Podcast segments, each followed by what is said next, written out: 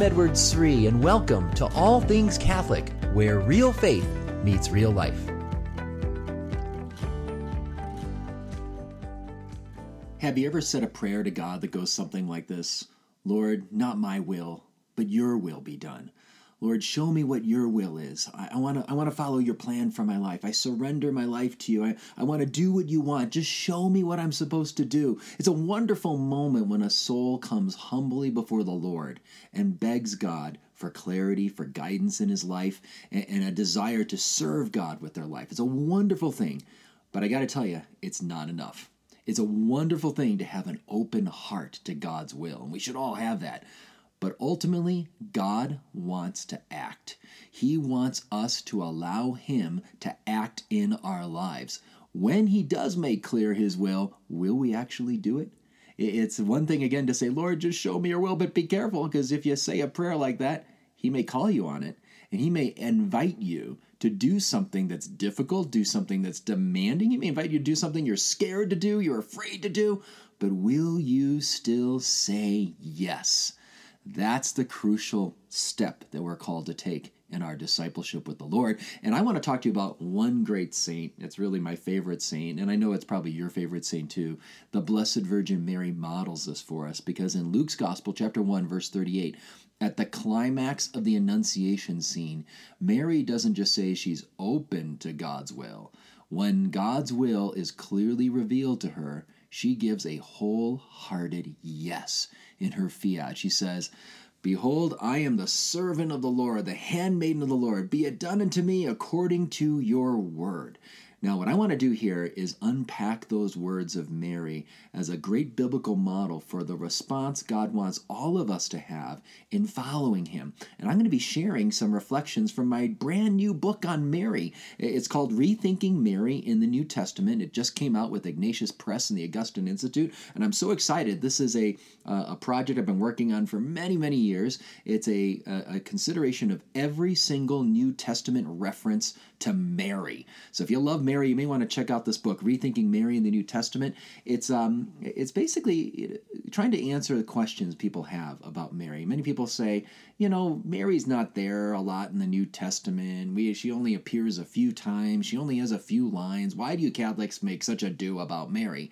And I think those questions are fair. But what I do in the book is show how every line, every word in reference to Mary is packed with so much meaning. Old Testament prophecies, significance about the first century Jewish expectations, key words that are used in the various gospel writers to, to, to make a certain point about Mary here. If we can really take the New Testament seriously and, and, and find that in just one word, one word can tell us a lot about the Blessed Virgin Mary. It'll shed a lot of light on who she is, her role in the Christian life, and the relationship God wants us to have with her, and how she leads us closer to her Son. But today, in this episode, I'm just going to consider those closing words of Mary at the Annunciation scene. And what's fascinating is this, just to consider this. Uh, there are many times angels appear to certain characters in the Old Testament, or God Himself comes and appears to people like Moses and Abraham. But what's fascinating is God always has the last word. God or God's messenger, the angel, has the last word. But did you notice in the Annunciation to Mary who has the last word in that scene? It's Mary. Mary's the only person who gives the last word in the dialogue between God and the person being called, or the angel and the person being called. Unlike Moses, unlike Abraham, unlike Gideon, unlike all these other Old Testament heroes, Mary has the last word in this announcement scene. Uh, and, and, and I think the Bible's trying to highlight just how important these words are as a model for us. If we want to be faithful disciples like Mary, we don't just want to be open to God's will. We want to give a wholehearted yes to God's will. We want God to act in our lives. And that's what we're going to see here. So let's take, take a look at these words here. So Mary says, Behold, I am the handmaiden of the Lord. Now, that word handmaiden, that's a common English translation. Uh, the Greek word is doule, and the Greek word could mean handmaiden. You could translate it servant, but literally it means slave.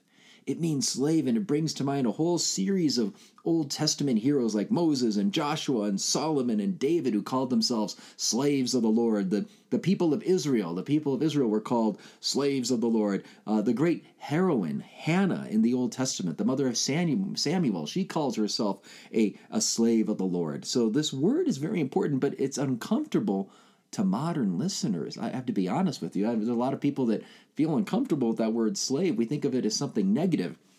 I remember one time I was giving a presentation to a group of deacons in Michigan, and I was presenting on Our Lady, and we came to this passage, and uh, all of a sudden a hand went up in the middle of my lecture. There was someone that, that just raised their hand, and then they just interrupted. They said, Excuse me, excuse me, I'm not comfortable with that word. so I just explained how the word doule literally means slave, and all of a sudden this deacon just says, I, I'm not comfortable with that word slave. It, it sounds so restrictive, like I'm being forced to follow God. I think we should should lovingly follow God. We freely choose to follow him. We're not called to be slaves. I don't like that word. and I kind of laughed and I, I, said, I know where you're coming from, but I gotta be honest with you. Uh, this isn't my word. It's God's word. It, it's ultimately Mary's word. Let's try to understand it from her perspective and from the biblical perspective. It's true, when we use the word slave today, many people think of it as like, you know, slavery, oppression. But that's not how these Old Testament heroes viewed the, this word. That's how St. Paul describes himself as a slave of Christ Jesus. And uh, they're not viewing it in a negative sense. I want you to think of it as the slave of a lover the slave the slavery of a lover when someone is so in love they can't help but want to be near their beloved. They can't help but want to serve the needs of their beloved. They're doing it out of love. Uh, and I think it's really hard in our modern American set, setting because we in the United States, and most, uh, I know I have listeners in Australia and Ireland overseas as well, Canada. So I think I could say this not just the United States, but all the Western world. We prize freedom, don't we? We put a high stake on freedom. Freedom is so valuable. And what we mean by freedom, though, in our modern Western world is a very individualistic understanding of freedom it means this I want to be free to do whatever I want. I want to be free from any government controlling me or my parents telling me what to do or some church telling me what to do. I'm free to do whatever I want with my life. So you hear how self-centered the modern notion of freedom really is. And and and I, I want to be able to do what I want, when I want, how often I want. It's my life. Let me do what I want with it. Don't tell me what to do. That's the modern notion of freedom. And we want to be careful as Christians not to breathe in that model of freedom. We want to follow the biblical model of freedom because modern Western freedom is, is all about just doing what I want. And when I'm always doing what I want, when I want, how I want, as often as I want, I'm not really free. I'm a slave. I'm actually a slave to my own self interest, my own selfish desires, my own comfort. It's not easy for me to make sacrifices for other people. It's not easy for me to make my life a gift in service to my God and to my family and to my country because I'm always just doing what I want. That's what the modern notion of freedom trains people in self centeredness. Mary rises above that. Mary rises above her own self interest and she sees that her life is not her own.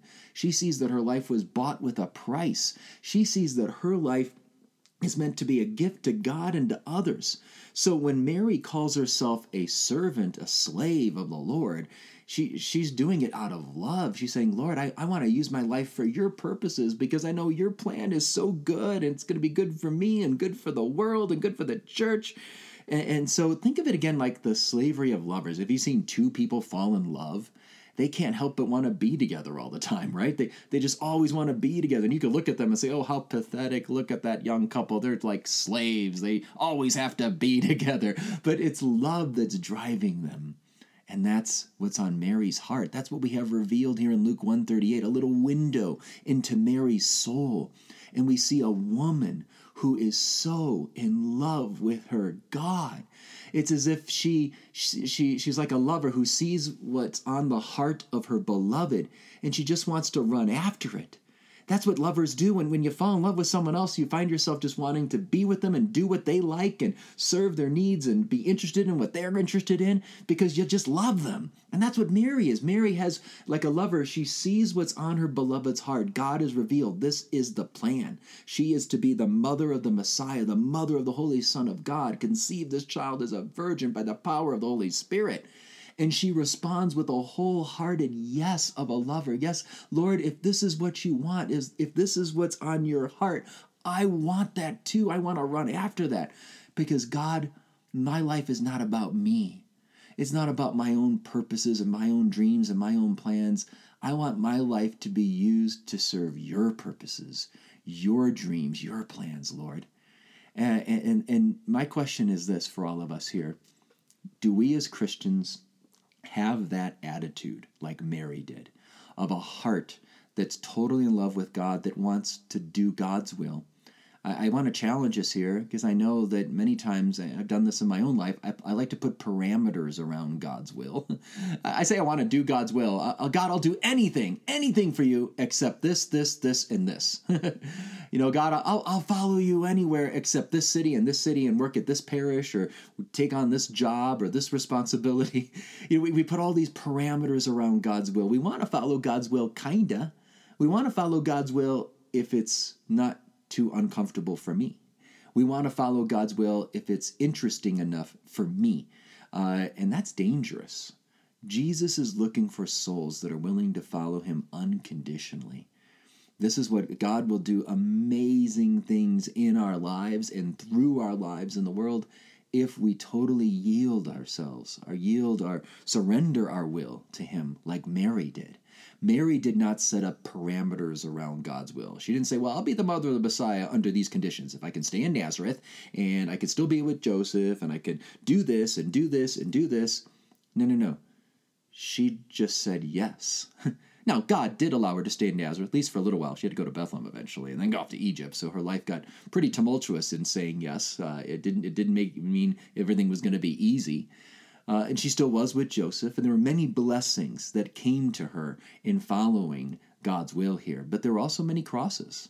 There were times where there was darkness, times where she's not sure where this is all going. She, on Good Friday, she has to surrender her son all the way uh, there at Calvary, surrendering him as he's dying on the cross.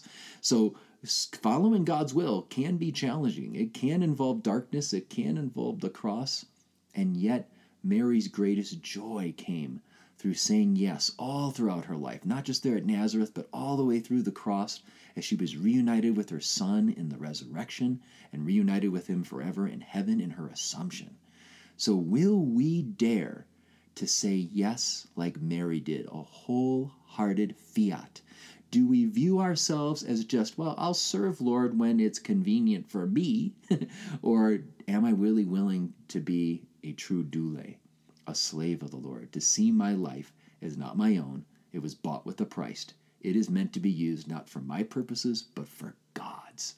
Do I wake up every morning and say, God, how can I serve you today? How can I serve you and my spouse?